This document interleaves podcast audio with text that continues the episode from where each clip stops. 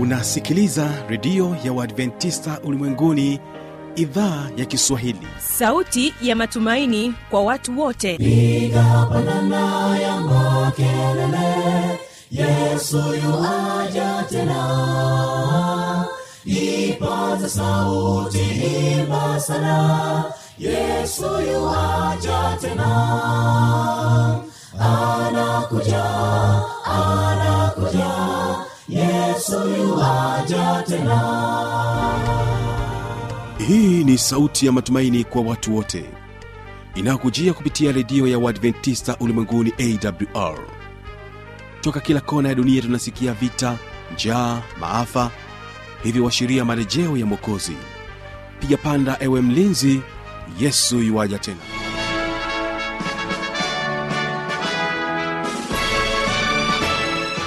unaitegea sikio idhaa ya kiswahili ya redio ya waadventista ulimwenguni awr ikikutangazia moja kwa moja kutoka hapa morogoro tanzania katika masafa ya mita bendi 25 lakini pia tunasikika kupitia awr tanzania na awr intercity mbeya. Vile vile tunapatikana katika tovuti ya w www.awr.org nchini kenya tunapatikana kupitia kisima fm katika masafa ya mita bendi 89.7 mpenzi msikilizaji napenda nikukaribishe katika kipindi cha sera za ndoa kwa siku hii ya leo. Ni imani yangu ya kwamba hali yako ni njema. Ninakukaribisha sana tuungane sote. Tunapokwenda kuanza kipindi hiki mpaka pale kipindi hiki kitakapofikia tamati yake. Jina langu naitwa habi machilumshana hivyo basi tunapoenda kuanza kipindi chetu tutege sikio kutoka kwao nyahanga sda kwaya na wimbo unaosema njoo kwa yesu. Mara baada ya hapo basi tutapata kusikiliza kipindi cha sera za ndoa. Bwana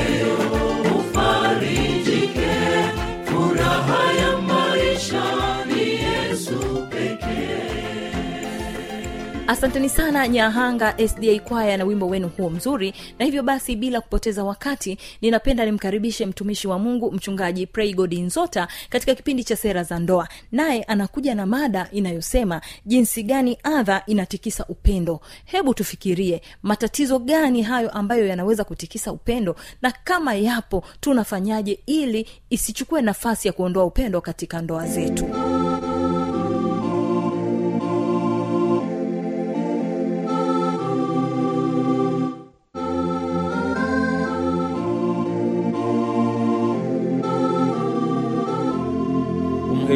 katika utajiri wako. Kwenye mithali tatu fungu la tisa anaeleza hilo. Yaani mali ulio nayo uweze kumheshimu mungu nayo unajua wanadamu wengine akishapata pesa anakuwa mwehu. E, ananunua vitu visivyopasa. Lakini unapokuwa na fedha zako nzuri basi mheshimu mungu kwa fedha hizo. Saidia wenye shida bariki wenye shida nunua vitu ambavyo vitakuwa msaada kwa familia halafu jambo la nne uweke akiba. Ujue katika maisha kwenye mithali thelathini ishirina na tano kuna kiumbe mdogo wanaita chunguchungu e, akina siafu.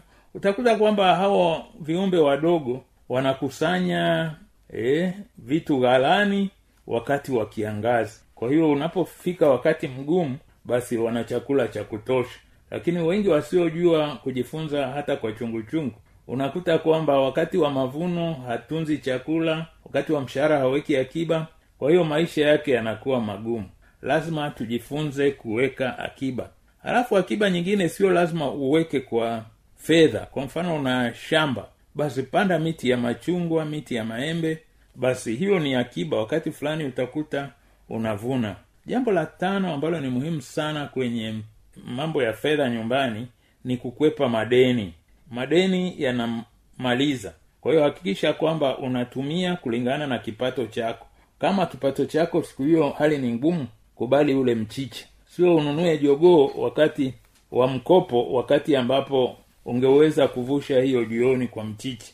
Yaani tumia kile ulicho nacho. Na unapokuwa na madeni yasiyo na sababu basi uheshimiki. Halafu kanuni nyingine uwe unayekuwa mkarimu.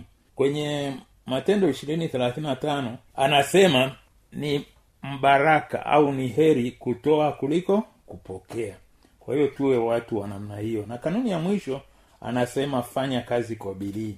Kwenye mithali kumi na nne ishiri na tatu anaeleza kwamba kila kazi ifanyiwa kwa bidii inaleta mafanikio lakini kazi ya uvivu inaleta umaskini. Kwa hiyo hebu wasikilizaji mweze kujua kwamba kupanga hesabu ni sehemu ya ndoa wakati unapotaka kujenga nyumba yako kusomesha watoto yote hayo yanapopangwa vizuri yanaleta furaha katika ndoa.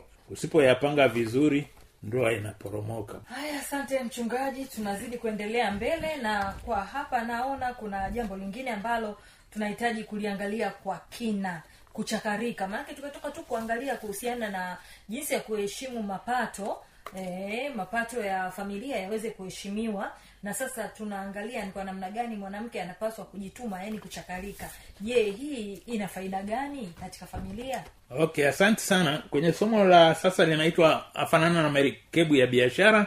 Katika mithali anasema afanana na marekebu ya biashara huleta chakula chake toka mbali. Ukisoma mithali thelathini moja yote inazungumzia mke mwema. Wengi wasiojua na watu ambao nishawahi kuona wameolewa kuna wengine wanaharibu ndoa zao wenyewe. Unakuta kwamba ameolewa lakini hataki kujishughulisha kwa shughuli yoyote. Hata kupika tu chapati kuziandaa hataki. Kwa hiyo kila asubuhi anambana mzee wa mji. Acha hela acha hela. Mbona huyu umeondoka bila hela? Lakini katika somo la leo nakuambia kwamba mama kwenye mji unatakiwa uwe merikebu ya biashara. Uwe unachapa kazi unachacharika na utakuta kwamba ndoa nyingi zilizofaulu ni kwamba mama anajua kuwa na yeye ni sehemu ya familia. Kwa hiyo baba anatafuta na mama anajua kwamba kwa uwezo wake pale nyumbani pia anakuwa na faida hata kama hana kazi maalum kubwa. Yaani unakuta kwamba hata kama mme ana biashara kubwa lakini kuna siku atasema leo mambo hayakwenda vizuri. Basi akisema mambo hayakwenda vizuri mama anasema well niliuza nyanya zangu niliuza hiki kwa hiyo mambo ni mazuri. Kwa hiyo na yeye ana kitu fulani cha kufaidi. Kwa hiyo katika hali ya pekee tunatakiwa tuwe watu ambao ni wanawake wanaowajibika sasa mwanamke ambaye anajua kuwajibika hawajibiki tu kwenye kufanya kazi na kufanikisha familia lakini anatakiwa awe na sifa nyingi tu ya kwanza awe mwaminifu. Kwa hiyo watoto wajue kwamba nkija nyumbani saa fulani mama kapika e, saa fulani mama atafanya hivi. Hata mmewe awe na hakika kuwa huyu ni mtu wangu. Nipende tu kutoa kisa ambacho kilinichekesha. Nikiambiwa na rafiki yangu mmoja alisema baba mmoja alikosea akawa amekuwa senior bachelor mseja miaka mingi akaweka makabati makubwa hapa ameweka sketi hapa blouse hapa viatu. Na lengo lake ni kwamba akioa anataka mkewe apate raha kila kitu kipo. Kweli akaoa. Lakini alipooa yule mke mke akaambiwa hapa ndiyo nyumbani. E, chumba hiki utaona aina zote za viatu hapa utaona sketi hapa utaona hivi. Yule mama akafurahi. Baba akaenda kazini. Saa sita alipokuwa anakuja akipiga honi mama anasema samahani sijapika. Unaambiwa kwa nini? Hasa nilikuwa najaribu viatu. Okay baadaye kesho yake mama mbona hujapika? Leo nilikuwa najaribu magauni. Siku ya tatu "Eh, mbona hujapika? Nilikuwa najaribu zile blouse. Sasa mwisho akakuta yule mme anamwambia ingia kwenye gari na twende tukale hotelini. Sasa mzee anatoka nje ya mji anaelekea. Mwisho akajua anaelekea kijijini mwao alipofikishwa kijijini mwao akaambiwa jamani huyu mtu ameshindwa jukumu nililomwitia. Yeye ni mama na nilitaka aweze kunipikia na kunitunza lakini hafanyi hivyo. Basi ilibidi aombewe msamaha na kwamba atawajibika. Kwa lugha rahisi ni kwamba mwanamke anatakiwa aweze kuwa mtu mwaminifu kwenye majukumu yake. Jambo la pili ambalo ni la muhimu kufanana kama merekebu ya biashara ni kuwa mvumilivu. Kuna wakati mwingine hasa kwenye kulea watoto mtoto anapokuwa mtundu basi unamlea humpigi mpaka ukaua unapiga tu kidogo. Kwa hiyo ujue hayo mambo. Halafu karimu e, watu wanapokuja upendo kwa watu wa familia e, useme ah, niko hapa e, fungua tu mlango chukua pale. Hapana uweze kuwa na kaupendo kwamba karibuni sana mezani e, karibuni sana. Halafu uweze kuwa mtu wa msamaha.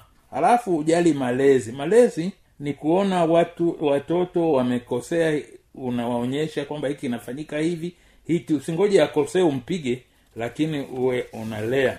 Halafu kingine ni watoto wadogo unapowasikiliza unapata kitu ambacho wangependa. Kuna wakati wa michezo kuna wakati wa kupumzika kuna wakati wa kusoma basi watoto wanatakiwa walelewe hivyo. Sasa kwa ufupi tu nigusie kwamba mwanamke ndani ya nyumba anatakiwa awe mtu wa kuwajibika anafanana na merikebu ya biashara. Ukisoma pale kwenye mithali thelathini na moja utagundua sifa zote zimeelezwa pale za mwanamke mwema lakini mwanamke kuwa mwema usidanganyike. Sio kuwa tu pale unakuwa pambo. Unatakiwa uonyeshe zile sifa za kuaminika za uvumilivu ukarimu upendo msamaha kulea watoto na kujali watoto kuwasikiliza wageni. Haya yote yanakufanya uwe mama bora. Bwana akubariki. Asante tunaendelea mbele na hapa tunataka kufahamu juu ya baba mwema. Anapaswa kujihadhari dhidi ya mambo gani? Je mfalme suleimani alikwama na kufaulu kwenye jambo gani? Okay katika semina zetu nyingi za ndoa tunakazia sana juu ya mke mwema. Na hata katika mithali thelathini na moja utakuta uh, suleiman aliandika vizuri juu ya sifa za mke mwema. Lakini katika hali ya pekee tuelewe kwamba kwenye mambo ya ndoa kuna mtu anaitwa mume. Na wakati mwingine mme anaweza kuwa tatizo.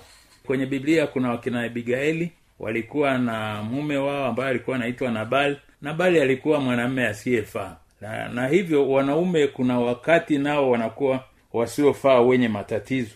Sasa lazima tujifunze kwamba baba anatakiwa ajiheshimu awe baba. Kwenye mithali ishirina mbili fungu la kwanza anasema heri kuchagua jina jema kuliko mali nyingi na neema kuliko fedha na dhahabu. Maana rahisi hapa ni kwamba jina jema ndio lina thamani kuliko mali. Yaani uweze kujistahi kama baba. Na hapo ndipo ambapo wengi tunashindwa. Suleiman katika maisha yake tunaambiwa kwamba aliweza kuchagua hekima na bwana mungu akamwona ni mtu mwema akambariki hata akawa na mali. Lakini shida yake tunaiona kwamba baada ya kuwa na mali hakuendelea kutunza lile jina jema la mfalme mtu mungwana mtu wa haki lakini aliingia kwenye shida maalum. Shida yake maalum ni kwamba alipenda kuoa wanawake wa mataifa mbalimbali mbali. na hawa wanawake hatimaye walimpotosha kwa hiyo katika hali ya pekee suleiman anatufundisha mambo mengi kwamba mungu anaweza akupe umchague umwabudu lakini mali unapoipata isikuyumbishe ukatanga kwa hiyo suleiman anatumika kutufundisha masomo mbalimbali mbali. Somo la kwanza ni kwamba mungu anaweza kututumia licha ya jinsi tulivyokuwa hapo mwanzoni. Kama utagundua suleiman mungu alimchagua kuwa mfalme lakini alizaliwa na mama ambaye eh, alikuwa sio halali tangu mwanzo. Eh, lakini katika hali ya pekee katika ndoa ya basheba ndipo alipozaliwa huyu lakini akapewa fursa ya kuwa mfalme. Mungu akikuona mwenendo wako unafaa anaweza kukuchagua bila kujali kuwa ulitokatokaje katika historia gani. Kuna watu leo unakuta kwamba wanalalamika anasema laiti ningezaliwa ulaya ningekuwa hivi laiti ningezaliwa hivi. Lakini hapana. Huo ulitoka wapi? Maisha ni jinsi unavyojitoa na kumtumaini mungu. Jambo la pili ni kwamba maombi yanabadilisha maisha. Huyu suleiman kwenye nyakati ya pili moja kumi aliomba hekima na mungu akampatia. Wewe na mimi pia unaweza kuomba hilo. Alafu kwenye nyakati ya pili mbili tano unakuta kwamba suleiman aliamua kumjengea bwana hekalu kubwa kwa vile mungu ni mungu mkuu. Hapa ndipo ambapo wengi wanakosea. Katika maisha yetu mahali ambapo panamhusu mungu lazima tupape heshima ya hali ya juu. Sehemu nyingine utakuta kwamba wanazungumza wanasema vua viatu vyako maana mahali hapa mpatakatifu kwa lugha rahisi ni kwamba mungu lazima apewe heshima unajua hata kwenye nyumba ambayo ni ya ibada lazima ijengwe nzuri kama ile ambayo unaishi. Mara nyingi wengi wanakosea nyumba ya ibada inakuwa mbaya na kuliko nyumba za watu wa kawaida. Lakini nyumba ya mungu ikiheshimiwa hata vitoto vinajua kwamba kwa kweli hapa ni makao ya bwana. Halafu kitu kingine ni kitu ambacho kinaitwa uadilifu. Uh, kwamba huyu suleiman alikuwa amepewa utajiri lakini ule utajiri akashindwa kuumudu akawa ameweza kudanganyika. Na kitu kilichomdanganya ni wale washauri wasiofaa. Wazungu wanaita bad company.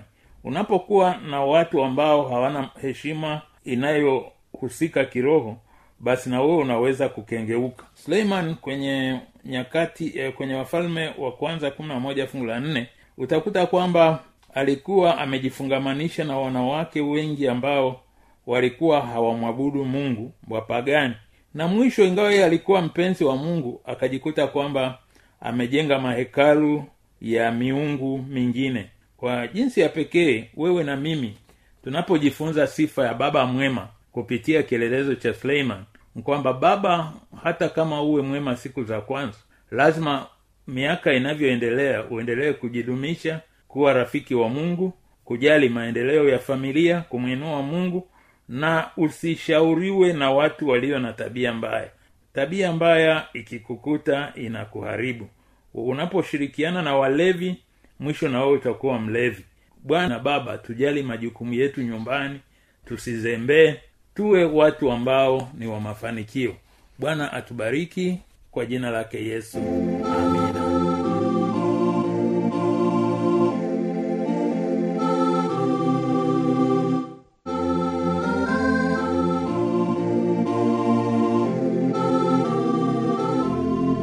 msikilizaji inawezekana kabisa ukawa umepata swali au una changamoto. Namba za kuwasiliana ni hizi hapa.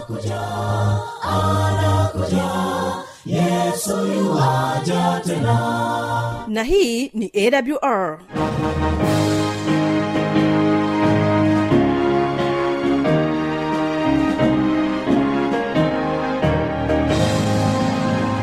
redio adventista ulimwenguni awr sanduku la posta 172 morogoro tanzania. Anwani ya barua pepe ni kiswahili at awr org.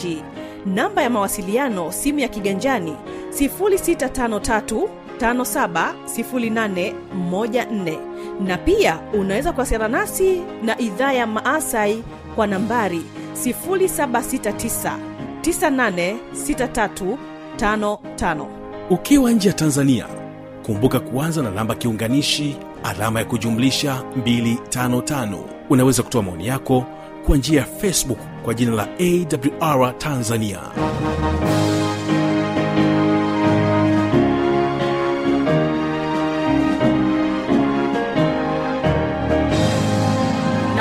kufikia hapo msikilizaji ninapenda nikushukuru sana kwa kutenga muda wako kuweza kusikiliza kipindi hiki kwa siku hii ya leo. Mungu akubariki. Ninakutakia usikilizaji mwema wa vipindi vinavyoendelea. Kumbuka kesho kitakuwepo kipindi cha ijali afya yako pamoja na kile kipindi cha siri za ushindi usipange kukosa. Jina langu naitwa habi machilu mshana amani ya bwana idumu kuwa pamoja nawe. Napotoka studio na kuacha na wimbo kutoka kwao nyahanga sda kwaya na wimbo unaosema harakati za maisha. Endelea kubarikiwa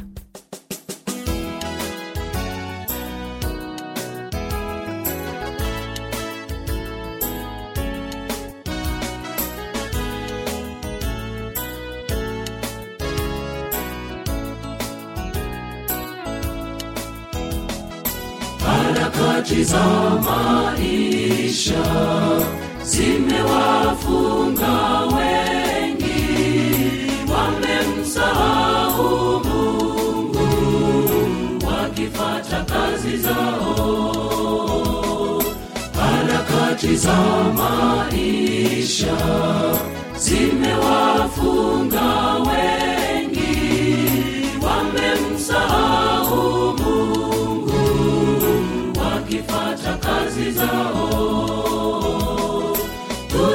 tutakula nini sisi. Hayo yote mungu ajua. Tutavaa nini sisi. Hayo pia mungu ajua. Hakuna kamwe hakuna aliyepambwa kama maua. Hakuna kamwe hakuna aliyepambwa kama maua tutakula nini sisi hayo yote mungu ajua tutavaa nini sisi hayo pia mungu ajua hakuna kamwe hakuna aliyepambwa kama maua. Hakuna kamwe hakuna. Aliyepambwa kama maua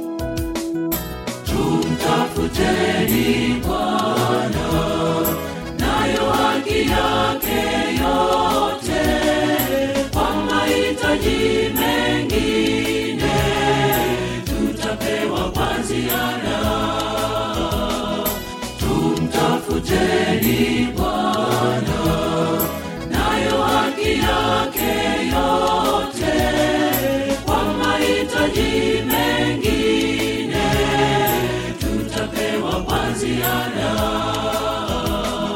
tutakula nini sisi? Hayo yote Mungu ajua, tutavaa nini sisi? Hayo pia mungu ajua. Hakuna kamwe hakuna aliyepamba kama maua. Hakuna kamwe hakuna aliyepamba kama maua. Tutakula nini sisi? Hayo yote mungu ajua tutavaa nini sisi. Hayo pia mungu ajua. Hakuna kamwe hakuna aliyepamba kama maua. Hakuna kamwe hakuna aliyepamba kama maua. Tutakula nini sisi hayo yote mungu ajua. Sisi hayo pia mungu ajua. Hakuna kamwe hakuna aliyepamba kama maua. Hakuna kamwe hakuna aliyepamba kama maua kamwe hakuna aliyepambwa kama maua. Hakuna kamwe hakuna